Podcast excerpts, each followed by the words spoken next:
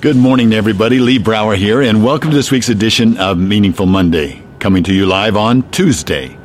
I'm grateful to be here, and I am glad to be here. Let me ask you a question.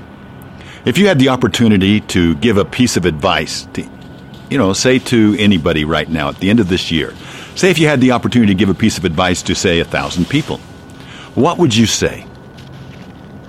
Well, I asked that question of my of two of my son-in-laws that were upstairs uh, with us in breakfast this morning, and uh, Matt said that uh, he would tell everybody that there's still plenty of time in this year. Don't give up.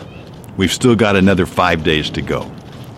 And Bronson said, uh, the way you do uh, the way you do one thing is the way you do everything. I thought, wow, two great messages just like that. So, so but I'm going to kick off from those. I'm going to kick off from those just a little bit and talk about it. You know, um, we talked about kindness. And we talked, uh, we've talked about kindness. We've talked about how kindness can generate gratitude. When you're in a funky mood, just go out and do something kind for somebody, and it automatically generates kindness. It automatically generates gratitude, excuse me. So I decided to give this a test. I had a disappointing situation. Uh, I was back east in New York, and uh, something fell through had to change all kinds of flight arrangements, get on get on the plane and fly home instead of flying to what I thought was going to be a fun and exciting meeting. And um, I made the decision as I left the hotel and had called Uber that uh, I was going to, to see if I couldn't do more acts of kindness. So as I got into the car and started talking to the Uber driver, he started expressing to me some of the things that were going on and how Christmas was tough. And then we started talking about gratitude. And as we talked more and more gratitude, he sincerely said, I want to have more gratitude in my life. And so that gave me an opportunity to take my gratitude rock out and share it with him. I took the one out of my pocket and let him have it. I got into the airport and I bought a box of chocolates, got on the airplane, my good friend um, Dave Van Buskirk taught me about this. He and his family have been doing this for some time. But I bought a box of chocolates and handed out to the flight attendants. And they treated me like royalty. I can't tell you how many times they said thank you to me, uh, how they offered me things. It was just amazing how that shift of kindness made a difference, a ripple that carried out.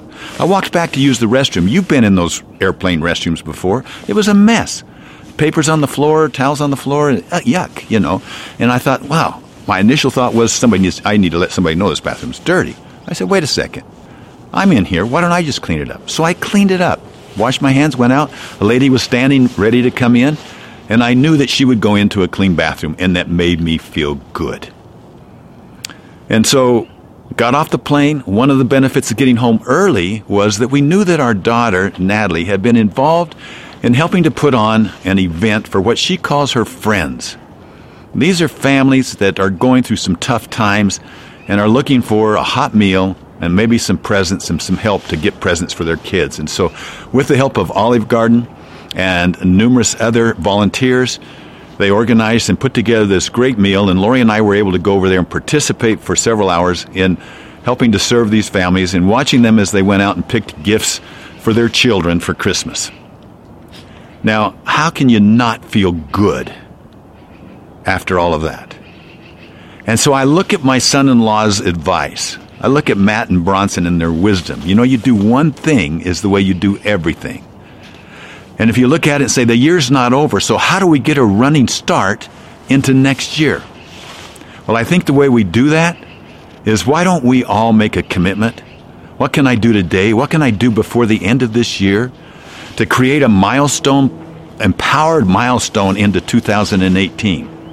Something that will create ripples, something that will make you feel good, something that will give you that spirit of Christmas through, rolling right into next year. So that's my challenge to you. Share this with other people. Let's get a movement going, shall we? Let's find ways where maybe it's you buy a meal for the car behind you at the drive through restaurant. Maybe it's just, or you anonymously buy a meal for somebody else. Maybe you just smile, help somebody across the street. Look for those opportunities. If you ask the question, what can I do before the end of this year to show kindness to someone else?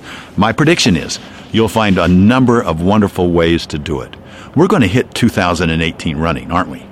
And I look forward to talking to you next week because I'm excited to share with you some secrets. We're going to talk about the roots, not the roses. Have a wonderful wonderful year. Thank you for spending the last four years with me. Some of you have watched almost every every Monday you've spent with me over the last four years. I congratulate you and I'm grateful for you. I look forward to 2018. We'll talk to you next year. Bye bye.